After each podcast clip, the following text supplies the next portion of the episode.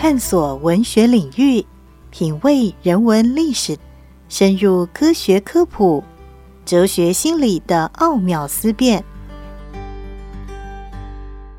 让杨照谈书成为您探索知识世界的指南。欢迎收听。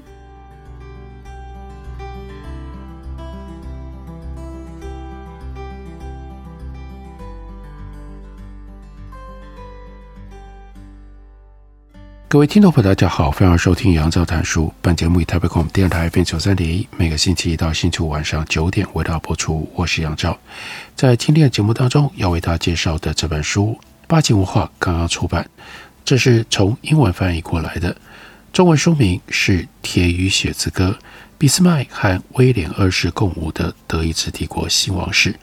这主要讲的就是一八七一年德意志帝国成立之后，到一九一八年。这被称为第二帝国的德意志帝国，在第一次世界大战之后崩溃瓦解。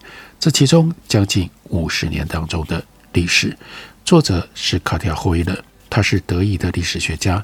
他出生在前东德，他的父亲是东德的军官，他的母亲是教师。他先是在席勒大学攻读历史，并且取得了硕士学位。在二零一零年，他移居到英国。霍伊勒。他是英国皇家历史学会的会士，也是伦敦国王学院的访问学人。他同时担任美国《华盛顿邮报》的专栏作家，并且固定为《旁观者》《每日邮报》、族群、《世界报》等新闻媒体公告。在这本书里，他提到了几个非常重要、关键的历史事件，例如讲到《铁血之歌》在德意志帝国的成立当中，最重要的人物就是号称。铁血宰相的俾斯麦。不过，在一八九零年，我们就看到书里面描述这领航员下船的特殊事件。经过几个月的犹豫，俾斯麦在一八九零年三月十八日递交了辞呈。在这个之前，一八九零年二月二十日的选举结果，这构成了一道无解的一席算式。社民党多拿了二十四席，百分之十九点七的得票率。以得票率来说，他们是最大党。至于同为改革派的天主教中央党，保有一百零六席，占据主动。首相实在不愿放下手中的大权，所以诉诸激烈的手段。到三月二日，俾斯麦还公然向德国贵族勾勒出彻底推翻宪政体制的选项，表示他们可以放弃现行制度和爱造反的帝国议会，改采共同决策的方式来进行统治。但是密谋失败了，于是俾斯麦在三月十二日接触天主教中央党党魁，试图重新和保守派联手，但是被中央党党魁拒绝了。他体认到这位老普鲁士人的政治生涯进入到了倒数计时，如今拥有实权的是下一代的新皇帝威廉二世，所以这位中央党党魁。他也很清楚，罢工者当中有多少是天主教徒。假如他想要继续维持破天荒的选举结果，他就必须维持天主教徒改革诉求的立场。天主教中央党领导人既不能也不会帮一个命主性黯淡了的老人。俾斯麦就这样夹在敌意甚高的帝国议会，还有渴望权力、伺机要开除他的皇帝之间。对俾斯麦的最后一集出现在一八九零年三月十五日的早上。俾斯麦起床的时候，得知威廉二世要他一小时之后到外交部。外交部坐落在威廉大街的七十六号，是一处小而美的别墅。隔壁的七十七号就是首相府。这栋两层楼的建筑物一直都很挤，作为外交部而言实在太小，但地点非常适合俾斯麦发挥自己身为。帝国内政和外交一把手的双重角色。俾斯麦去向皇帝报道的时候，威廉二世就在自己的军政核心幕僚的面前，激动地撤回了所有对于俾斯麦的支持。权力斗争到此结束。人人都能够从这次尴尬的场面看得出来，老首相的时代已经结束了。人人都晓得俾斯麦失去了皇帝的信任，除了辞职，他没有别的选择了。俾斯麦花了两天的时间写出辞职信，显见这件事情意义重大。还有这位铁血宰相是多么在乎自己在时人和后人心目当中的形象。即使按照俾斯麦的标准，这封优雅的辞呈也绝对称得上是杰作。把自己辞职的全部责任都归咎于威廉皇帝。信里面说：“我毕竟忠于君主制，忠于陛下，加上相信长久以来建立的关系将永远持续，因此结束自己和圣上多年的关系，结束在帝国和普鲁士的政治生涯，让我深感苦痛。我始终以为是陛下希望仰仗一位忠实的老家臣的经验和才干。”否则我会更早就向陛下递交辞呈。如今我确定陛下不再需要这些历练和能力，因此我将退出政坛，无需忧心舆论攻击我的决定不合时宜。俾斯麦的辞职，威廉二世亲政新时代的开端。德意志抛下了经验丰富的领航员，改由三十一岁的年轻皇帝来掌舵。德国、欧洲和全世界正在目睹旧时代的结束。还有新时代的开端。一八九一年，威廉二世在慕里黑市金研册上提振了一句话，说：“王者之意识，乃无上律。”这位年轻皇帝发表过许多妄自尊大的言论，其中这一句完美总结了他的自我形象。如今统治德意志的人，再也不是俾斯麦那种盛气凌人的旧官僚，德国要迈入光辉灿烂的皇权新时代，让德意志民众奋发向上，克服彼此的差异，以他们的皇帝作为全民族的事件焦点。这种巩固与调节政策是威廉治世初期的政治标记。然而，政策之所赖以为准的原则相当的危险，尤其是其中对于所谓与德意志荣光为敌者，像是社会主义者、民主人士，还有外部的敌人。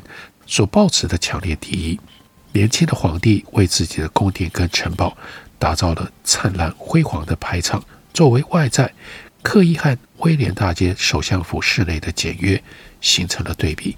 总之，威廉二世他试图创造出看起来已经过时的王权形象，许多人甚至感觉到时代倒错。等到世纪之交，这种形象就尽显于目前。人们往往把1890到1914年称为威廉时代，这也不无道理。过去，俾斯麦主宰了1871到1890年，也就是德意志帝国的第一阶段。威廉二世就像俾斯麦一样，要为这一段以一次大战爆发作为终点的时期打上自己的印记，而后被军队高层扫到一边。俾斯麦捍卫德意志君主制。让君主的地位不至于像英国、意大利或者是尼德兰等国那样的降级了。对此，他深感自豪。但此刻看起来，当然是非常的讽刺。这几个国家的国王跟女王在宪政纽带当中，已经变得了和自动签名机差不多。即便如此，俾斯麦仍然下定决心，让身为首相的自己居于德国第一份宪法的核心。但威廉二世有不一样的想法，他才不要首相、国会或者是大臣来节制自己的权力。他想同时身兼首相和皇帝，步入世纪之交。威廉二世这个观念已经完全行不通了。但是直到来不及，他才看清楚这一点。威廉二世对于整体宪政嗤之以鼻，尤其是藐视其中的帝国议会。却反而让具有强大影响力的游说集团、私人幕僚，还有政治压力团体，在台面下获得了不受法律框架束缚的权利。身处欧洲十九世纪末的动荡当中，威廉缺乏能够昂然独立的人格，还有政治敏感度，就只能任人摆布。退休了之后，俾斯麦将自己的时间用来写尖锐的政治评论，投书给立场相近的报社。与此同时，缺乏经验的威廉则是孤身一人，为一个复杂而强大的欧洲国家掌舵，而国家正航向国内外局势巨变的边缘。社会主义和民主化浪潮在国内风生水起，外部压力像是和俄罗斯的关系迅速恶化，一直不断的逼近。不管威廉二世他喜不喜欢，他实在都需要有帮手。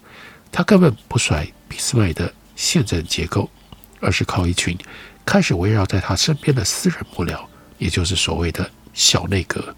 威廉二世趾高气昂，过度自信，但又有不安全感，两者的奇特混合，就让佞臣和狡猾的操弄者很容易围绕在他的身边，影响他的决策。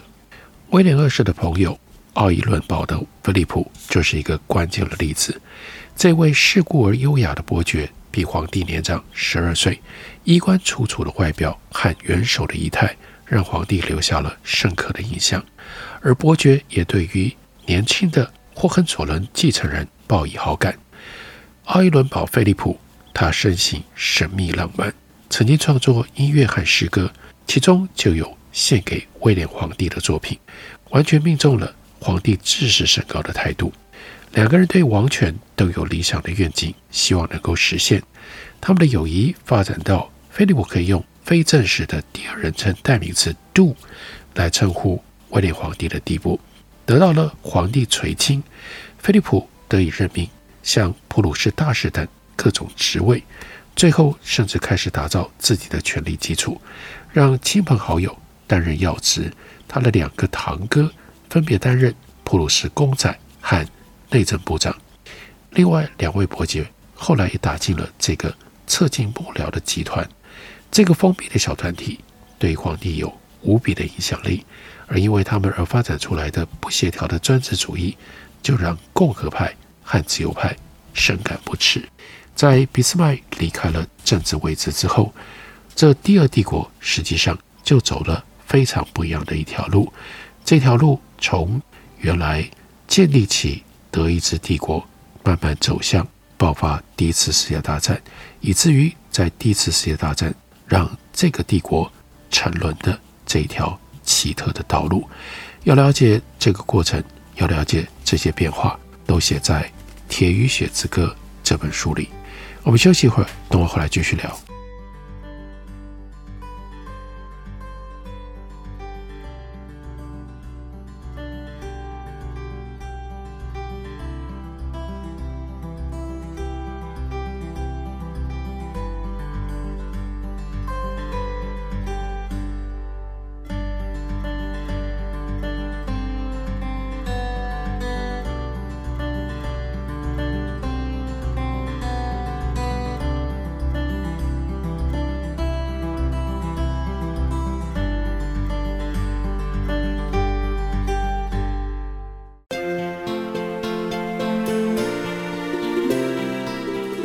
听见台北的声音，住在 FM 九三点一 AM 一一三四。大家好，我是黄春明。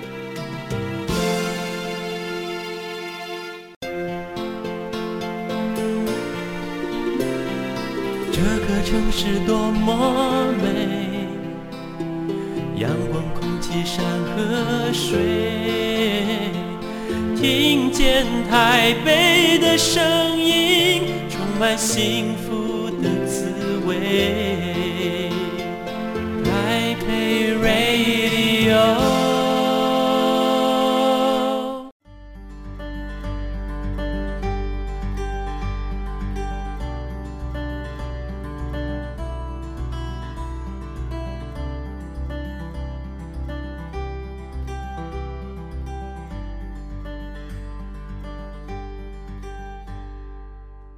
感谢你继续收听杨照谈书。本节目为台北广播电台 FM 九三点一，每个星期一到星期五晚上九点为大家播出到九点半。今天的节目当中为大家介绍的是德意志帝国的兴亡这本历史书，中文书名是《铁与血之歌》。而这个由铁血宰相俾斯麦在一九七一年打造出来的帝国，它的结束是直接源于第一次世界大战。而在书里面，作者卡蒂亚·霍伊尔他也就。非常鲜活地为我们描述了这第一次世界大战是如何发生的。一九一四年六月二十八日，萨拉耶夫正值美好的夏季。奥匈帝国皇位第一顺位继承人 Franz Ferdinand，他带着妻子 Sophie 受邀到波斯尼亚和赫塞哥维纳省会去出席阅兵式。从好几个角度来说，此行都很特别。六月二十八日是塞尔维亚人重要的宗教节日和国定假日，那就是圣维特日。奥地利是这个地区的宗主。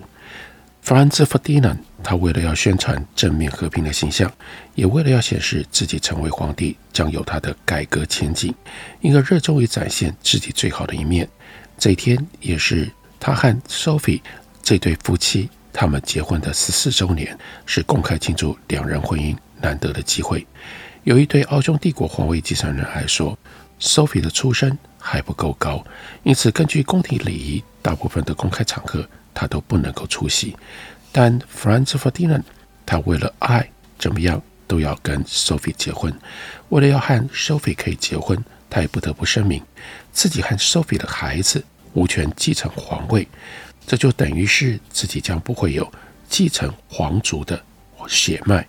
这次出访，他们会得到稀有的机会，享受彼此的陪伴，不受宫廷世界的势力所束缚，因为他是以君子身份。而不是皇位继承人身份获邀到萨拉耶夫的，如此一来，Sophie 就可以以妻子的身份相伴，不会有人来质疑他在扮演大公妃的角色。大公夫妇接受夹道欢迎，前往萨拉耶夫市政厅的途中，乘坐的敞篷车却遭到了十九岁的极端分子曹布利诺维奇投掷手榴弹袭击。司机看到有东西飞过来，就加速驶离。结果，手榴弹在下一辆车底爆炸，造成十六人受伤，但大公夫妇毫发无伤。Franz Ferdinand 和 Sophie 于是赶往市政厅。抵达的时候，虽然惊魂未定，但两个人仍然决定去探视袭击的受害者。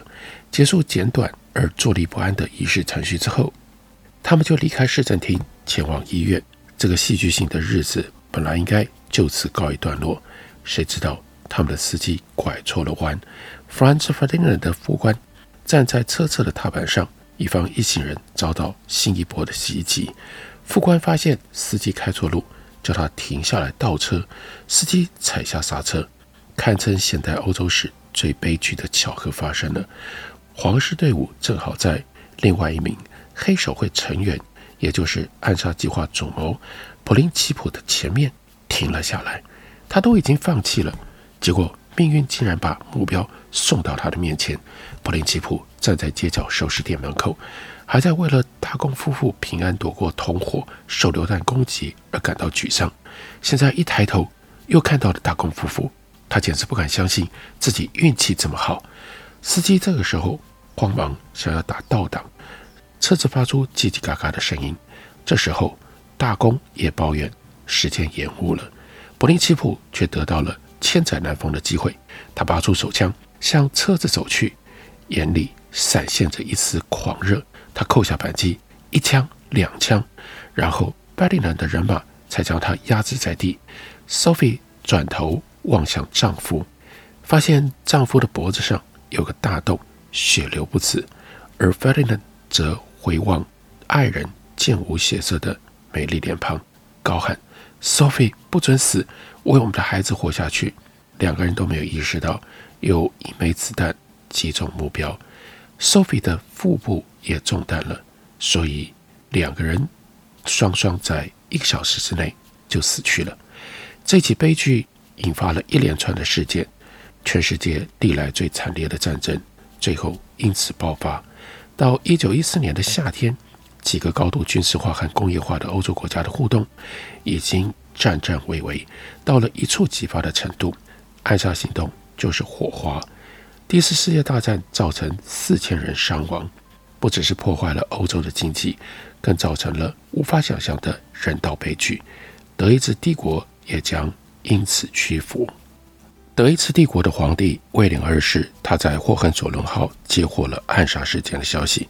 到了夏天，皇帝就喜欢乘坐这一艘皇家游艇。短途旅行，到挪威放长假的时候，也会搭这艘船。一九一四年六月二十八日这一天，他仍在甲板上主持茶会，邀请高级军官还有他们的家属出席。节庆活动中途，那封天注定的电报送达，捎来了威廉的朋友弗兰兹·弗迪南大公恨死的消息。威廉即刻返回柏林，以因应后续的发展。从皇帝私下的说法以及他在相关文件留外处的涂鸦看起来，他显然认为奥地利找人算账实属应然，也应该加以支持。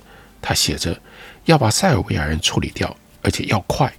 外界往往将这句话解读成他想要发动大战，但意思其实比较像是皇帝觉得奥地利和塞尔维亚之间最有可能的结果是一场地方性的冲突，而非欧洲大战。他的确问过普鲁士战争大臣，姑且不论外交努力结果如何，军方是否做好战争的准备，但他也迫切希望不要让俄罗斯还有其他欧洲国家涉入到这个局面。他之所以同意开出知名的空白支票，也就是承诺出兵为奥地利助拳，背后就是这种战略的思维。为了要吓阻俄罗斯参战，从而把战争范围限在当地，他要动用全世界第二大、仅次于俄罗斯，还有也是最先进的陆军，为奥地利入侵塞尔维亚撑腰。他不是想让世界大战开打，其实威廉对当前局势仍然感觉到。老神在在，甚至在七月六日，按照原定的计划，带着他钟爱的腊肠狗展开前往挪威的夏季巡航。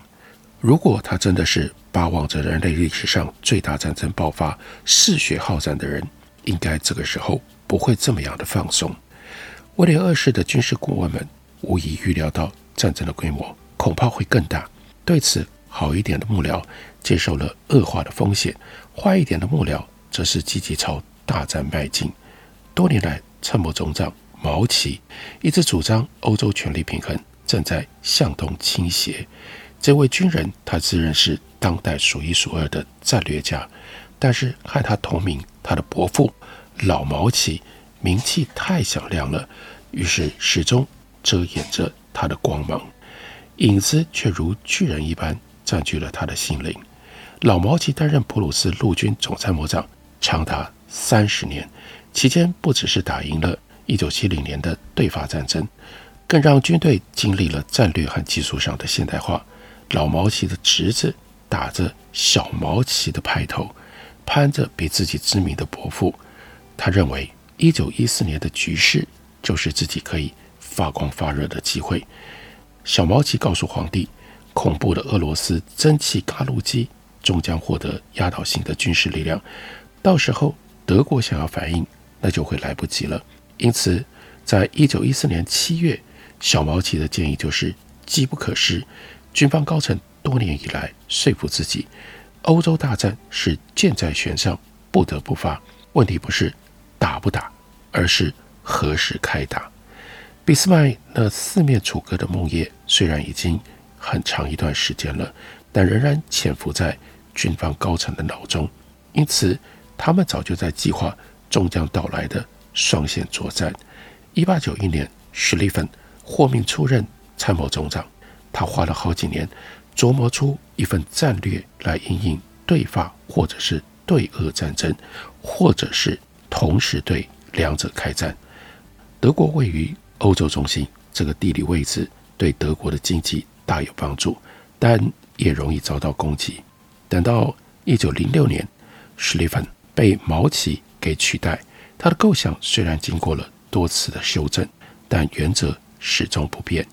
面临终将到来的双线作战，德国要倾全力攻击法国，然后大部分军队将调往东线，面对速度比较慢但规模更大的俄罗斯部队。相较于史蒂芬，毛奇对法军和俄军的实力评价稍微高一点。他认为两者的规模和动员速度都有进步。只要对手对于即将到来的战争多一份留意，计划就有可能会失败。毕竟，成功的关键在于时间，而法军的强烈抵抗将拖慢德军的速度，让俄军足以从另一侧发动攻击。在军队高层的眼里，唯一的恐怖的结论，那就是要对法国先发制人，才是赢得欧战的唯一途径，而也就是。这样的一个思考的模式，后来在九月之后，就造成了这样一个原来的地方性的冲突，引发成为欧战。又因为这些欧洲国家都有他们的海外殖民地，殖民地也被牵扯进来，于是欧战又扩张成为第一次世界大战。第一次世界大战经过了四年之后结束，德意志帝国也就同时衰亡消失了。那就是《铁与血之歌》这本书它的终结之处。这本书为我们详细的描述说明了1871年到1918年存在的德意志帝国它的历史种种变化跟曲折，介绍给大家，推荐给大家。感谢您的收听，下礼拜一同一时间我们再会。